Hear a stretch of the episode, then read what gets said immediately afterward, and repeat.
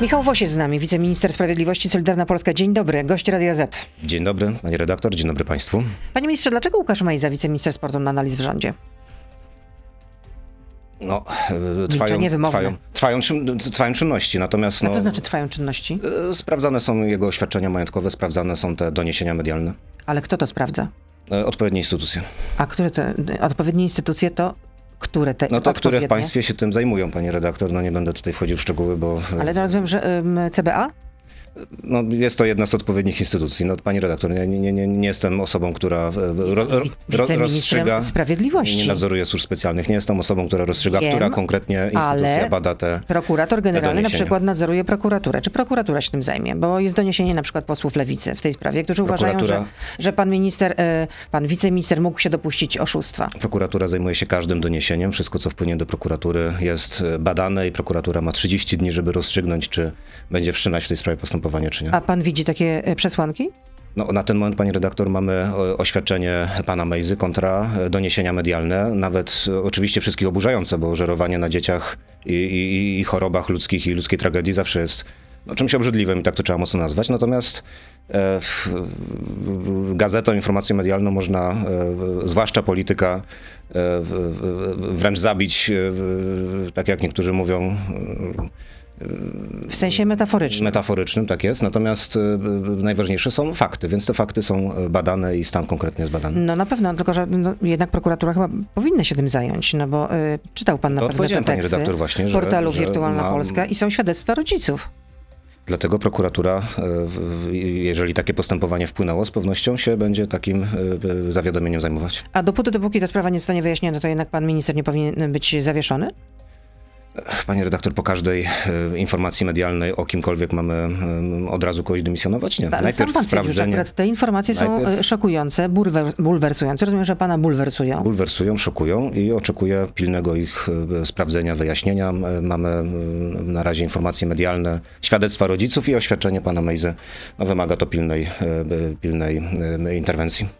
Czy rozumiem, że najważniejsze jest y, to, żeby krucha sejmowa większość się nie rozsypała, Nie, tak? panie redaktor, najważniejsza jest rzetelność i prawda i po to są instytucje państwa, żeby nie e, e, reagować wtedy, kiedy nie mamy do czynienia z potwierdzonym stanem faktycznym, tylko żeby działać na podstawie twardych materiałów dowodowych, a nie słów rzucanych w eter. A ile może potrwać takie wyjaśnienie? Chciałbym, żeby to było jak najszybciej. A co to znaczy jak najszybciej? No tyle, ile potrzeba czasu na zweryfikowanie e, e, stanu majątkowego poszczególnych stanów faktycznych, oświadczeń poszczególnych osób. E, No oby to było jak najszybciej. No ja nie, nie, nie prowadzę tego postępowania, więc nie jest tak, że powiem, że to będzie dzień, dwa czy tydzień, ale powinno być jak najszybciej. No bo Wirtualna Polska jeszcze posiada dowody, że Łukasz Mejza handlował maseczkami bez medycznych atestów. No, każda jedna informacja, która pojawia się w przestrzeni medialnej wymaga wyjaśnienia. No, co, co więcej ma pani redaktor Rozumiem, no kręcimy się w kółko. Rozumiem, że no, póki co Łukasz Mejza zostaje w rządzie i nic nie wskazuje na to, żeby y, z tego rządu został usunięty. no bo rzeczywiście, no jak sam mówił, sam o sobie tak mówił, że jestem politykiem, na którym mówiąc kolokwialnie wisi rząd i właściwie to ten rząd Zjednoczonej Prawicy uratowałem. Tak mówił w Radiu Zielona Góra pan, pan wiceminister Mejza. Pani redaktor, znaczy Zjednoczona Prawica ma w tej chwili e, e, większość, która liczy więcej niż e, jeden. Klub Prawa i Sprawiedliwości więcej ma, niż jeden ma klub, 228 klub Prawa i Sprawiedliwości. posłów. Natomiast są jeszcze posłowie, którzy nas e, wspierają, ale e, w tym duchu można na powiedzieć, że przykład na, Kukizowcy. że na każdym, na przykład kukizowcy, że na każdym z posłów e, wisi sejmowa większość. E, nie wiem. No na każdym poszczególnym można każdego wymieniać. E, I e, my na pewno wprowadziliśmy taki standard w polityce, że e, moralność jest czymś niezwykle ważnym. No to- no to I pod właśnie. tym względem No to- to- na pewno to tym bardziej na dziwi, pewno, że- na że pewno, Łukasz na pewno, na pewno to moralność będzie na pierwszym miejscu, a nie jakieś względy polityczne. Ale póki co nie jest. A czy o tej sprawie rozmawialiście na ostatnim klubie Prawa i Sprawiedliwości, gdzie był prezes Kaczyński? Ja akurat na tym klubie w czasie tego punktu byłem, miałem punkt w Sejmie, panie redaktor, ustawy modernizacyjnej służby więziennej, więc byłem jednym z nielicznych, którzy byli zwolnieni z obowiązku uczestniczenia w tym klubie. Czyli nie był pan ani przez Natomiast- chwilę, tak? Natomiast mogę się posługiwać e, świadectwem e, innych osób, przy czym no, lepiej, żeby był zaproszony ktoś, kto był bezpośrednio, a nie przekazywał e, świadectwa innych osób co do tego, co się tam działo. Czyli nie może pan potwierdzić ani zaprzeczyć, że prezes Kaczyński na tym klubie, gdzie obecność była obowiązkowa, z czego pan był zwolniony, bo ma wystąpienie na sali sejmowej, że prezes Kaczyński miał powiedzieć, Niemcy wyłożyły karty na stół i chcą budować czwartą Rzeszę. No, ja byłem 100 metrów od sali kolumnowej, w, na sali plenarnej rzeczywiście, więc, więc, więc e, nie słuchałem bezpośrednio przemówienia pana e, prezesa. Natomiast e, Trzeba powiedzieć, że to, co robią Niemcy, to znaczy ich nowa umowa koalicyjna, wprost zakłada stworzenie Federacji Europejskiej. No ale nie można tego porównywać do, do tworzenia A czwartej nie wiem, czy ktoś porównywał, pani redaktor, są doniesienia medialne. Natomiast to, co można robić, to bić na alarm, e, wskazywać, że Niemcy chcą budować Federację Europejską, a to znaczy, że.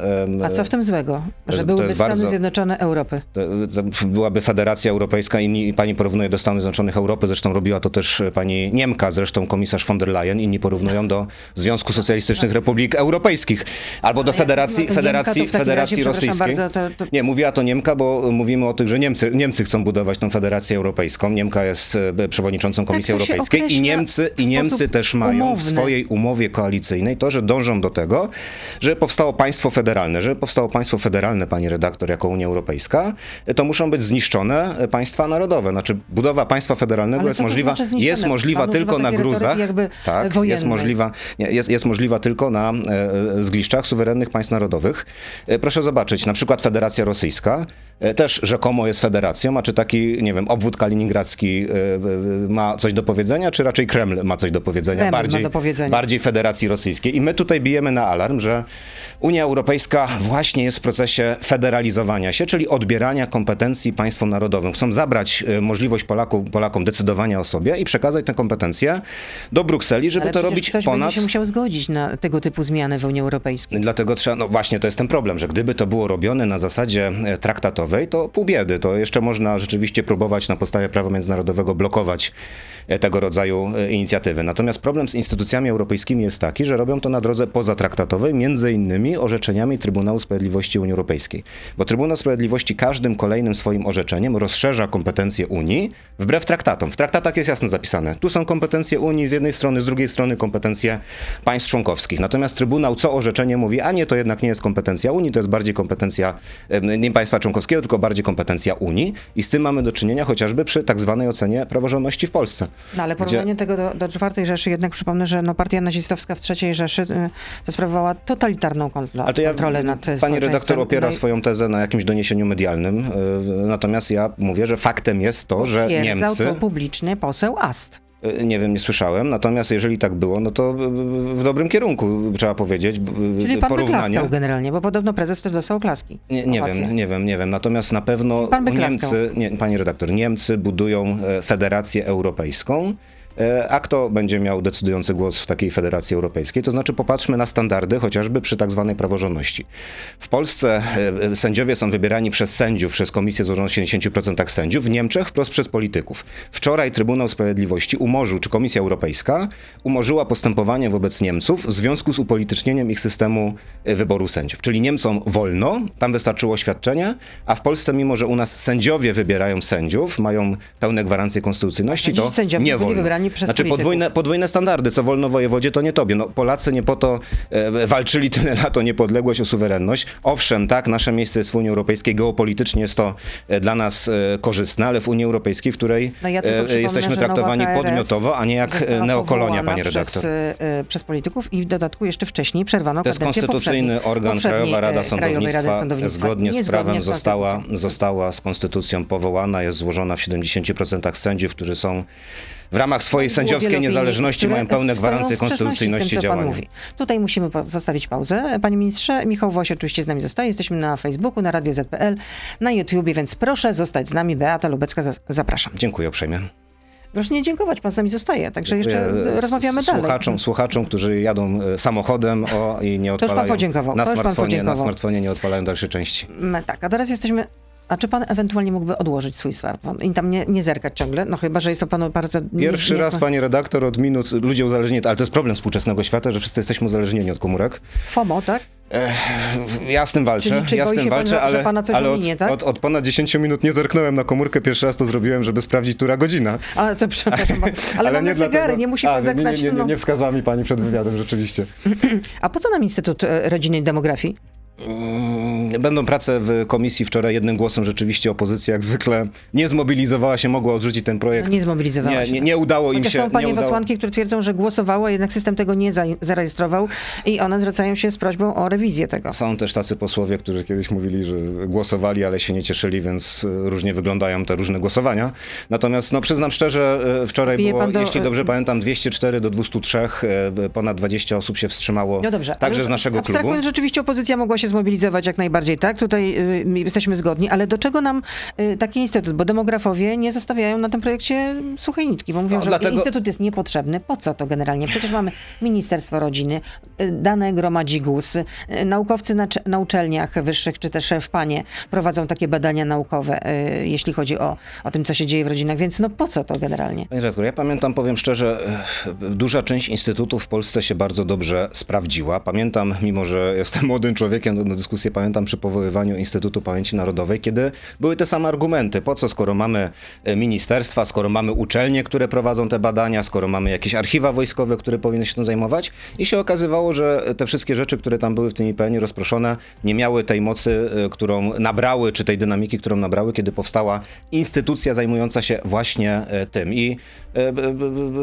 owoce, wszyscy widzimy, są dobre. IPN działa bardzo dobrze, realizuje swoją misję związaną z edukacją, że jest edukacją historyczną, edukacją historyczną, więc e, podejrzewam, że autorzy tego projektu e, mają te same założenia, mianowicie skoro jest tak rozproszone, czym innym jest ministerstwo, które finansuje powiedzmy, ale skoro jest tak rozproszone chociażby ta e, wiedza w różnych uczelniach, w różnych jednostkach, NGO-sach i tak dalej, to, No ale to nie będzie tylko instytucjonalizacja, badawczy, bo, bo prezes tej instytucji będzie miał uprawnienia prokuratorskie. instytucjonalizacja sprzyja e, sprawnemu realizowaniu zadań państwa.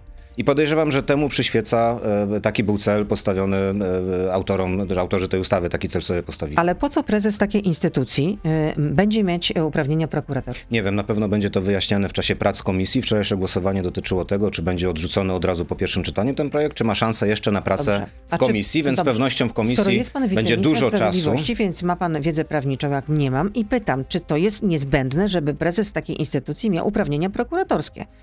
Nie, nie, nie jest Będzie miał niezbędne. dostęp do nie jest- dokumentów nie w jest- sprawach dotyczących rodzin, zawierających jest- także nasze dane. nie jest niezbędne, nie jest niezbędne, natomiast ułatwia na pewno e, działania różnym instytucjom, e, które e, troszczą się o to, żeby e, zwalczać przestępczość chociażby, czy przemoc domową. E, Natomiast Przecież od tego mamy prokuraturę. e, to- to prawda e, i Którą zawiaduje zresztą Zbigniew Ziobra, pana szef I prokuratura w tym zakresie działa e, bardzo sprawnie, zresztą Ministerstwo Sprawiedliwości i to mówią nawet środowiska Chociaż nie jest to dla mnie żaden autorytet. Skrajnie feministyczne e, e, chwalą, że ostatnie e, Pan z jakąś dwa taką lata... pogardą trochę Nie, nie z powiedział. pogardą, znaczy nie, nie jest to dla mnie autorytet tak, w, w tym względzie, ale- bo ja, ja, ja jestem e, e, jednak e, z innej flanki, powiedzmy, e, e, poglądowo.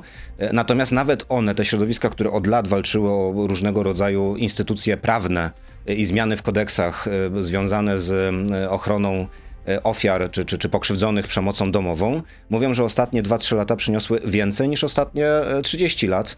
E, Tutaj e, bardzo sprawne działanie pana ministra Marcina Romanowskiego, e, który zaproponował właśnie ustawy antyprzemocowe. Teraz jest w trakcie, e, drugi etap w trakcie prac bardziej nie rządowych. rozumiem. Skoro drugi prokuratura etap. sobie tak świetnie radzi, no w takim razie wymiar, e, to, to tym bardziej nie rozumiem, po co taki instytut. No, Naprawdę. dlatego nie instytut, 30 mówię instytut. milionów złotych rocznie. Instytut- Budżet instytucji Pani redaktor, i prezes będzie dyskusja- prokuratorskimi. Jasne, będzie dyskusja na e, komisji o różnych uprawnieniach.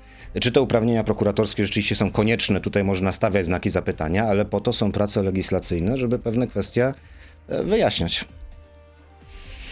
Michał Woś, wiceminister sprawiedliwości z nami. A czy pana zdaniem szczepienia na COVID powinny być obowiązkowe? Nie, nie uważam, że powinien być to obowiązek. Powinniśmy robić wszystko, żeby to była twarda zachęta, natomiast No ale, instytucja... ale no, to już instytucje- zachęcacie tego od ponad pół roku i jakoś nic z tego nie wynika. Tylko ponad połowa Polaków Ostatni, jest ostatni, ostatni czas pokazał, że rzeczywiście jest trochę gęściej. Tutaj trzeba pytać rzeczywiście pełnomocnika do spraw szczepień, pana e, ministra Dworczyka, Wie pan, co ale jest gęściej. zapytać, tylko że pan minister Dworczyk jakoś nie przyjmuje teraz zaproszeń do programów. No taki jest zapracowany. Nie występuje również na, na konferencjach, a Wyślę- przecież jeszcze pół roku temu konferencje były właściwie dzień po dniu. Niemalże. po naszym programie SMS-a do pana ministra e, Dworczyka, mogę wysłać, Dworczyka z, z informacją, że pani tutaj oczekuje e, pana ministra w studio. E, Rzeczywiście, no, pan minister powinien pokazać, jakie działania zostały podjęte w ostatnim czasie. No schował się po, po tym, jak wyciekają maile po prostu. Widziałem jego występy w niektórych mediach, więc, więc, więc, więc, więc gdzieś, gdzieś w niektórych mediach jednak występuje. Gdzie pan ostatnio zobaczył ten występ pana Michała? nie będę teraz szukał, pani redaktor zabroniła mi Ja używania dość- komórki dość w czasie programu, więc, na więc nie będę, z racji nie będę, tego, że nie będę wykonuje taką, a nie inną czynność, więc naprawdę no nie widziałam. E, Okej, no nie będę teraz wyszukiwał w internecie konkretnego programu z konkretną datą, ale gdzieś, gdzieś tam mogło, mogła mignąć obecność. Natomiast rzeczywiście trzeba robić wszystko, żeby zachęcać jak najwięcej ludzi e, do e, szczepień.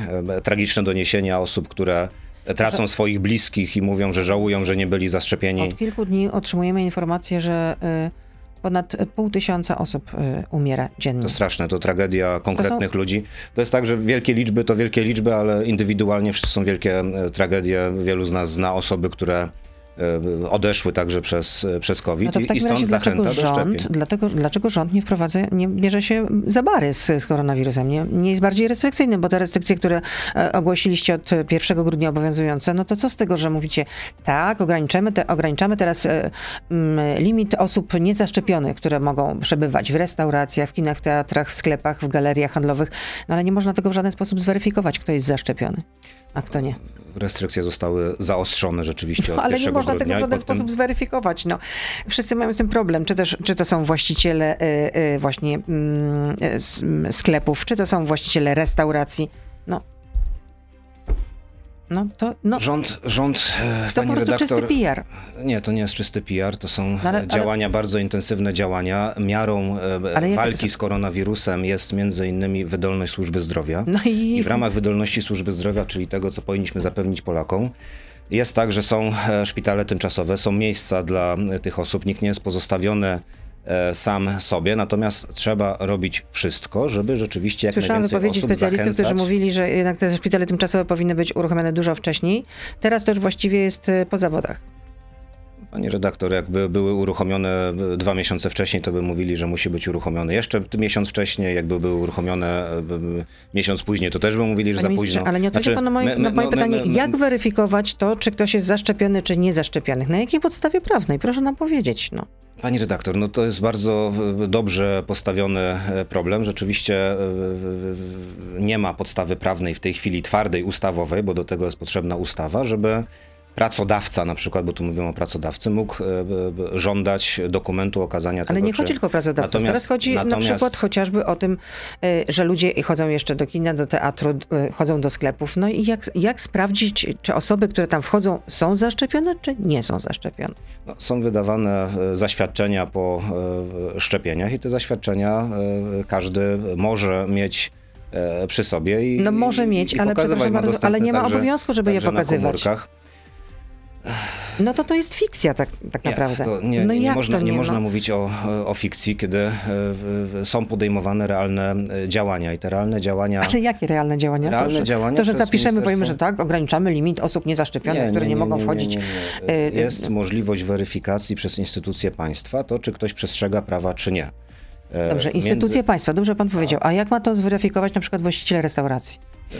wezwać odpowiednich funkcjonariuszy, którzy są w stanie e, weryfikować. Aha, czyli za te- każdym razem, jak przychodzi ktoś do restauracji, to wzywam po prostu policję. Nie, Proszę nie, bardzo, nie, tak? Nie, nie, nie, nie. Jeżeli jest tak, że jeżeli ktoś rzeczywiście ma e, certyfikat, no to, no, to, no to ma prawo uczestniczyć. Natomiast jeżeli ktoś poweźmie wątpliwość, czy rzeczywiście e, te limity są zachowane, wówczas są po, to od, powołane odpowiednie instytucje Ale państwa, wracamy, żeby te do, sprawy, ale wracamy do sprawy początku. weryfikować. Sam pan powiedział, nie ma podstaw prawnych, Żeby pracodawca żeby... sprawdzał chociażby A nie tylko pracodawca, ale również właściciele, nie wiem, sklepów, restauracji, powtarzam to e, do znudzenia. No więc nie ma podstaw prawnych, Panie więc to wszystko jest są- jedna wielka fikcja. Dlatego zawsze- pytałam, czy zawsze nie jest powinny tak. być oszczepienia obowiązkowe. Nie wiem, czy pan wie, ale jest taka możliwość, że, że będą od lutego w Niemczech. W Austrii na pewno będą, e, już to jest pewne, natomiast w Niemczech... Ursula von Niemczech, der Leyen, o w której pan tak powiedział, że Niemczech, Niemka, jakby to było, nie wiem... Nie, to pani redaktor zapytała, czy Niemcy budują Federację Dobrze, Europejską. ale pan to powiedziałem, podkreślił, tak, że Ursula von der stronie- Leyen, Niemka, tak, dokładnie po to stronie, usłyszałam. I po stronie rządu, skoro oni mają, rząd niemiecki podejm- podejmuje taką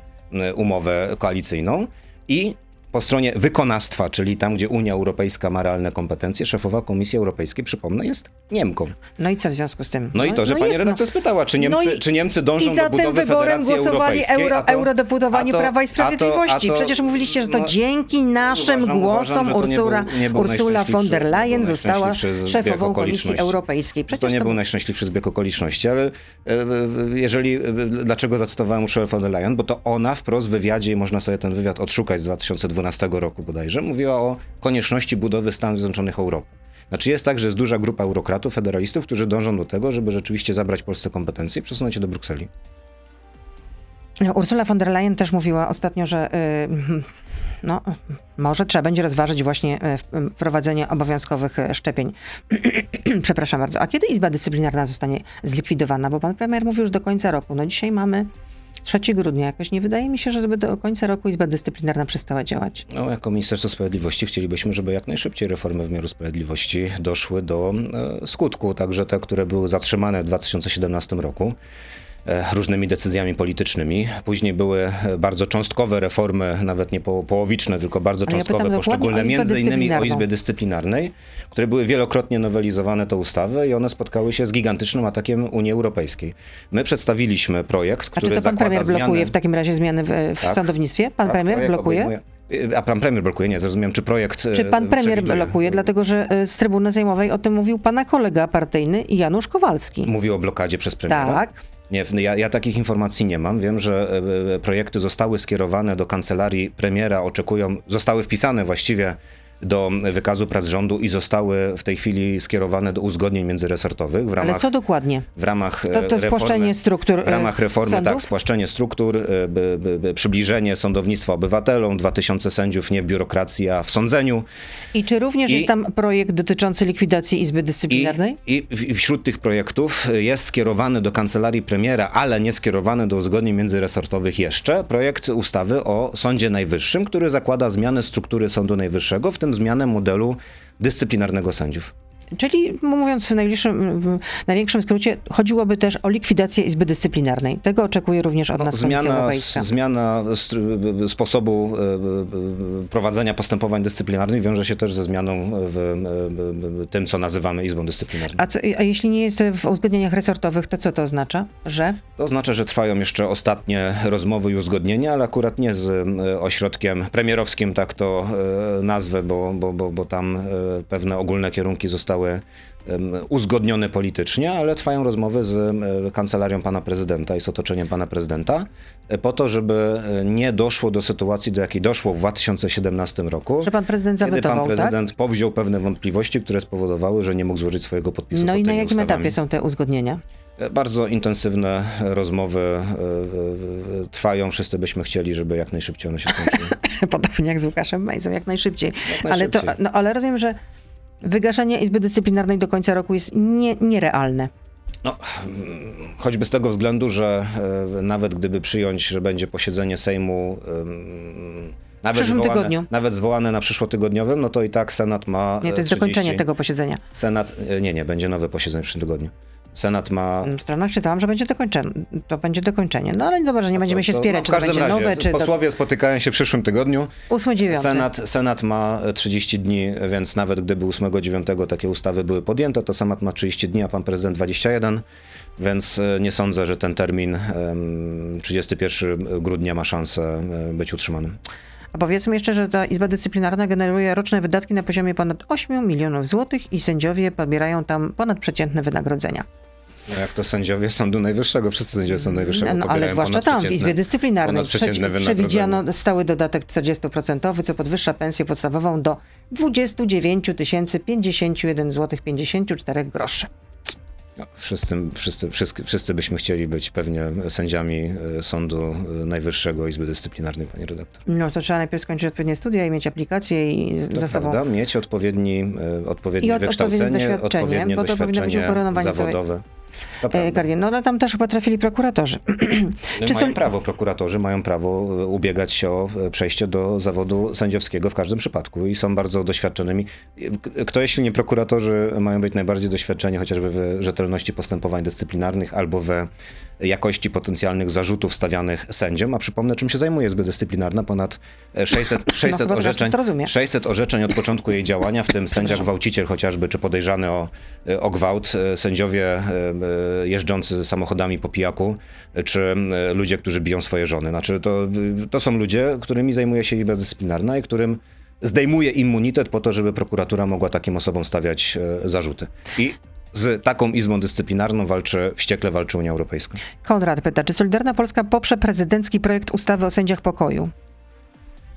On wymaga dostosowania do, e, do tych decyzji, które zostały podjęte o spłaszczeniu struktury. E, Będą prace w komisji e, sejmowej i oczywiście wszystko zależy od tego, jak Czyli rozumiem, że jedno do drugiego nie pasuje, tak? No, w obecnym modelu sędziowie pokoju jako presąd y, tworzyliby y, no, trzecią instancję, jeżeli te ustawy, zwłaszcza, że tam były trzy czy cztery ustawy nawet połączone, które trafiły teraz y, do komisji, więc, więc y, y, y, intensywne prace w komisjach pozwolą na y, dostosowanie obu projektów. Czyli jak to można połączyć z drugim, skoro mówi pan, że tego... Trzeba, trzeba tak ukształtować model sędziów pokoju, żeby pasował do reformy spłaszczenia struktury. Myślę, że to jest wykonalne, natomiast no, nie jest dzisiaj ten moment, kiedy no, życzliwie przyglądamy się temu projektowi jest on bardzo intensywnie analizowany. Ale nie może pan powiedzieć, po- czy poprzecie, czy nie No poprzecie. to nie jest ten moment. No, jeżeli będzie tak, że sędziowie pokoju e, e, radykalnie wydłużą postępowania, no to w sposób racjonalny trzeba e, e, podejść do tego tematu, żeby nie było w ten sposób, że zamiast e, prostych dwóch instancji, a zwłaszcza, że reforma zakłada spłaszczenie struktury, nie tak jak teraz trzy szczeble, tylko dwa, e, tworzymy e, e, trzeci quasi sąd. Jeżeli będą mieli realne uprawnienia sędziowskie i to uprości postępowania, to tak. Jeżeli to będzie wydłużenie postępowań, trzecia instancja i, i, i, i ludzie będą po sprawiedliwość e, czekali e, latami, no to, no to e, znaki zapytania muszą się pojawić. Michał pyta, czy jest pan za wyjściem Polski z Unii Europejskiej? Proszę odpowiedzieć tak lub nie. Nie. Nie, bo... E, Nie, bo e, sytuacja Polski geopolityczna powoduje, że bycie w Unii Europejskiej jako e, e, silnej instytucji na arenie międzynarodowej Polsce się opłaca. Opłaca się Polsce dostęp do rynku wewnętrznego i zbijamy z tego realny kapitał. Polskie firmy z tego zbijają realny kapitał. A nawet jeśli Unia będzie natomiast- federacją? E, e, Właśnie, są pewne e, granice, więc my musimy robić wszystko, żeby będąc w Unii Europejskiej blokować procesy federacyjne, blokować to, żeby Unia nie powstała, właśnie nie, nie została federacją w miejsce pomysłu ojców założycieli Unii Europejskiej, a oni myśleli o Europie ojczyzn suwerennych państw, które w pokoju się wzajemnie rozwijają, zwłaszcza rozwijając swoją gospodarkę, a nie wchodząc w jakieś Tylko, tematy ideologiczne, em, Tylko, że gendery i tak dalej. założyciele, założyciele to kiedy, przepraszam? To No były Schuman które i tak dalej. Ale które to były lata? No lata 50. No właśnie, to Pani trochę się jednak e, zmieniła e, konstrukcja tego, co się dzieje na świecie. Mamy globalizację, więc no, No, mając, y, to do, do, dążmy wszyscy do rządu światowego, tak, to, to na pewno jest słuszny kierunek dla Polski, panie redaktor. ja nie powiedziałam o rządzie światowym. Chwileczkę, no pan to mówienie, mówienie o globalizacji, absurdu, znaczy, co, co to jest za argument, że mamy globalizację? Znaczy, okej, no są jakieś procesy globalizacyjne, ale dla Polski i Polaków opłaca się mieć, po prostu opłaca się, żeby być traktowany podmiotowo, opłaca się mieć własne państwo, które cieszy się suwerennością, podmiotowością na arenie międzynarodowej y, i w którym to y, Polacy mogą decydować o swoim losie, a nie y, Niemcy czy Francuzi decydować za nas. Ej, Kolejne pytanie od słuchacza. Czy w Solidarnej Polsce było już specjalne spotkanie poświęcone tłumaczeniu posłowi Jan, e, Januszowi Kowalskiemu? Co to jest metafora? Nie, nie było takiego spotkania, natomiast myślę, że Janusz Kowalski jest bystrym człowiekiem, doskonale wie, co to jest metafora, ale wszyscy widzieliśmy, wszyscy widzieliśmy te... I wie, że jak ktoś e, mówi, że nóż mu się w kieszeni e, otwiera, to nie chce komuś zrobić krzywdy. Wypowiedź, ja, wy, wy, wy- wypowiedź... studiu. Nie, nie, Janusz Kowalski, nawet chyba w tym studiu, no, tak? było, Tak, się, dokładnie, przy tym Andrzeja. Stankiewicza, tak, E, tak. Mówił, mówił Bo Andrzej widziałam, że był trochę zdziwiony, jak usłyszał właśnie Wszy-. Wszyscy byli w Polsce zdziwieni, natomiast mało kto zwrócił uwagę na słowa pana, pewnie ironiczne, pana profesora Horbana, który mówił, żeby tego noża użył. I Janusz Kowalski mówił o tym użyciu noża, co odebrał e, mało metaforycznie pewnie. Y, Dane publiczne pytają. W 2020 roku był pan ministrem środowiska. Polska sprzedała wtedy uprawnienia do emisji CO2 za 12 miliardów złotych. Teoretycznie te pieniądze służą transformacji energetyki na przyjazną środowisku i tańszą niż węgiel. Więc na jakie inwestycje poszły te miliardy, żeby Polacy mieli tani, tani prąd?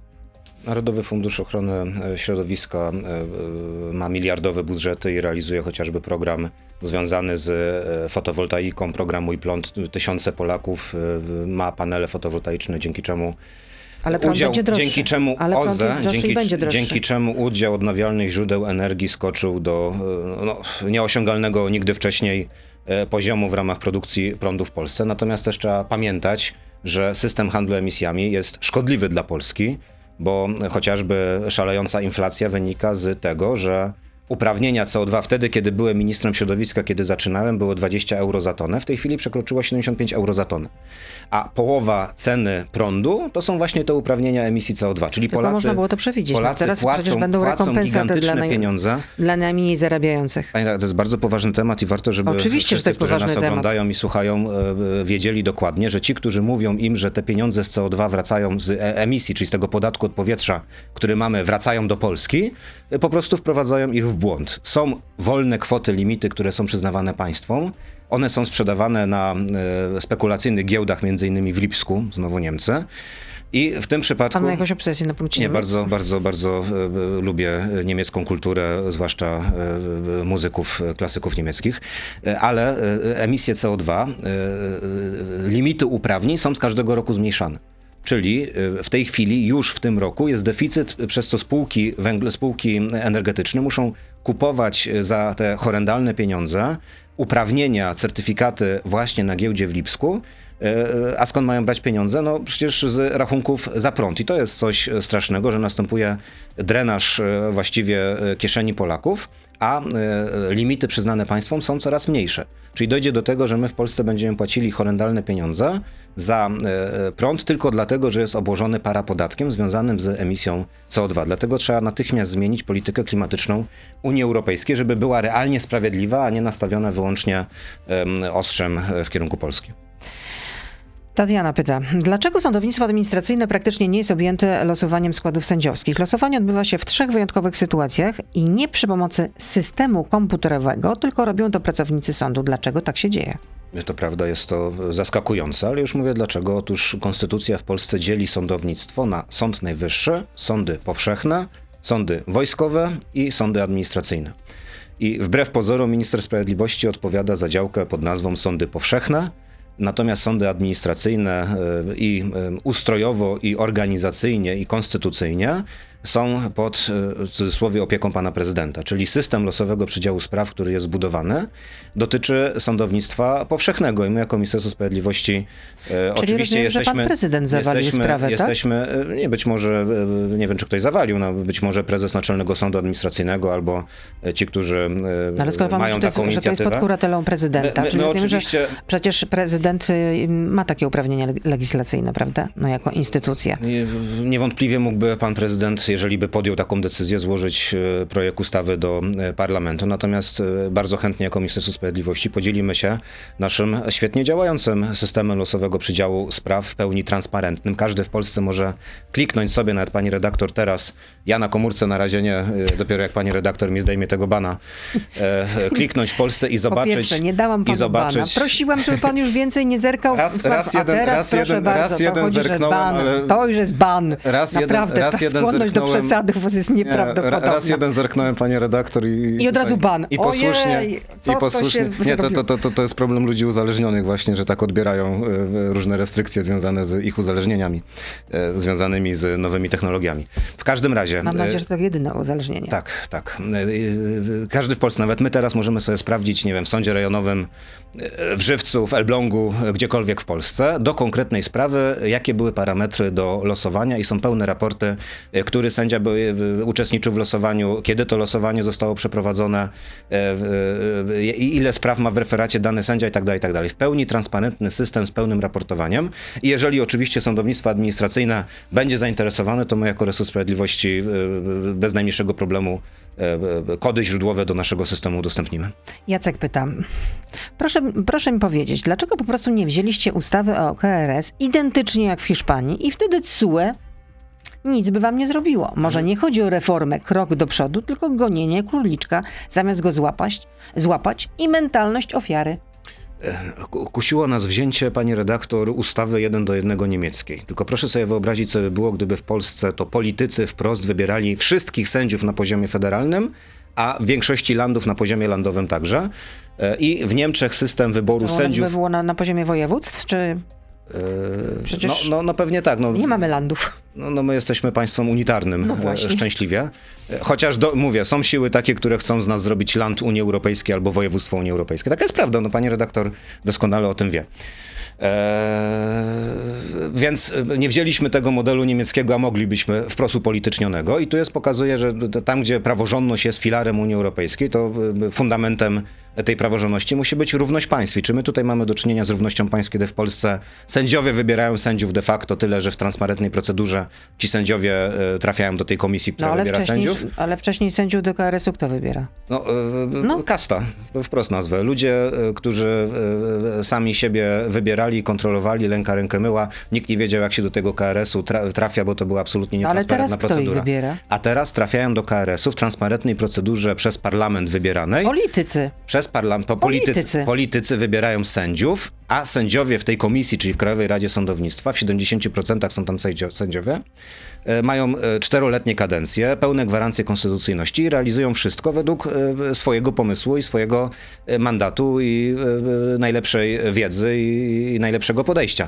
Natomiast w Niemczech nie ma czegoś takiego jak komisja złożona z sędziów, czyli ta Krajowa Rada Sądownictwa, tylko tam jest jakiś zespolik, nawet się tego boją nazwać Krajową Radą Sądownictwa, złożona wprost w połowie z polityków, z posłów Bundestagu i w połowie z ministrów sprawiedliwości krajów związkowych. 100% politycy konkretnych partii. Powiem pani więcej, nie ma bardziej upolitycznionego sądu na świecie chyba, niż e, tak zwany Trybunał Sprawiedliwości Unii Europejskiej, gdzie 100% sędziów jest wybieranych przez polityków, e, przez rządy, a e, słynna pani de la Puerta, tak już teraz zdaje się w stanie spoczynku, która zdecydowała o tym, że mamy natychmiast zamknąć kopalnię w W Turowie. Turowie. E, to e, pani sędzia, tak powiedzmy, e, która będąc już sędzią Trybunału Sprawiedliwości Europejskiej płaciła, jak donoszą media, pieniądze na No partię, na Europejską no, Partię no Ludową. Co w związku z No tym, to że proszę, proszę sobie wyobrazić Rozumiem, że Polsce... To ją stawia od razu w złym świetle. Nie, to tak? proszę, proszę, gdyby- gdybyśmy mieli przykład, że jakiś sędzia w Polsce płaci na Prawo i Sprawiedliwość, to podejrzewam, że nie tylko pani redaktor, ale wielu dziennikarzy miałoby to bez przerwy na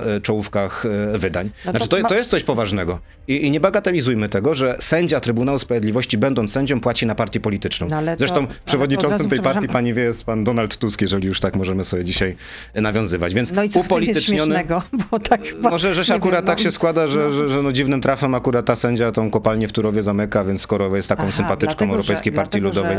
że Nie, nie, nie, nie, nie. No jeżeli jest. Europejską Partię Ludową, to dlatego na pewno chciała nam zaszkodzić. Rozumiem. Nie chciała, e, znaczy, No. znaczy orzeczenia, taki jest orzeczenia, pana- nie, jest orzeczenia, pana orzeczenia Trybunału, nie, to, nie, nie, nie, No tak, no tak. będę precyzyjny, orzeczenia Tak. Trybunału Sprawiedliwości szkodzą Polsce i dążenie do zamknięcia jednoosobowo w procedurze tymczasowej, bo to jest procedura tymczasowa, e, nie było rozstrzygnięcia co do meritum ostatecznego, a ona już w tym rozstrzygnięciu chciała rozstrzygnąć ostatecznie, e, doprowadzi do zamknięcia kopalni w Turowie, no szkodzi Polsce, tak, to, No to, i to, to jest cały, jeśli chodzi Polsce. o Turów, to cały czas jest to nierozwiązane igranie. Nie doszliśmy jeszcze do porozumienia z Czechami i nie wiadomo, No, kiedy czekamy, nastąpi. czekamy na ukonstytuowanie się, czy okrzepnięcie powiedzmy nowego ministra środowiska. No jest już pani nowa minister. Okrzepnięcie, Okrzepnięć. Michał Woś, który zresztą był ministrem środowiska. tak jest. A teraz jest znowu wiceministrem sprawiedliwości na Solidarnej ponad Polski rok. w Uznamie. No bo niektórzy też pytali, jak to jest, jakim tam pan jest specjalistą, że tutaj Ministerstwo Rolnictwa, tutaj nagle znowu wiceminister Rolnictwa? sprawiedliwości. Nie, nigdy nie byłem. Przepraszam, Nigdy nie byłem, środowiska. pani- Środowiska, Okej, środowiska. okej, okej. Y, Zdrowia życzę y, I wszystkim, i wszystkim, odporności. wszystkim dużo zdrowia. Bardzo dziękuję, dobrego dnia. To był gość Radia Z. Słuchaj codziennie w Radio Z i na player radioz.pl.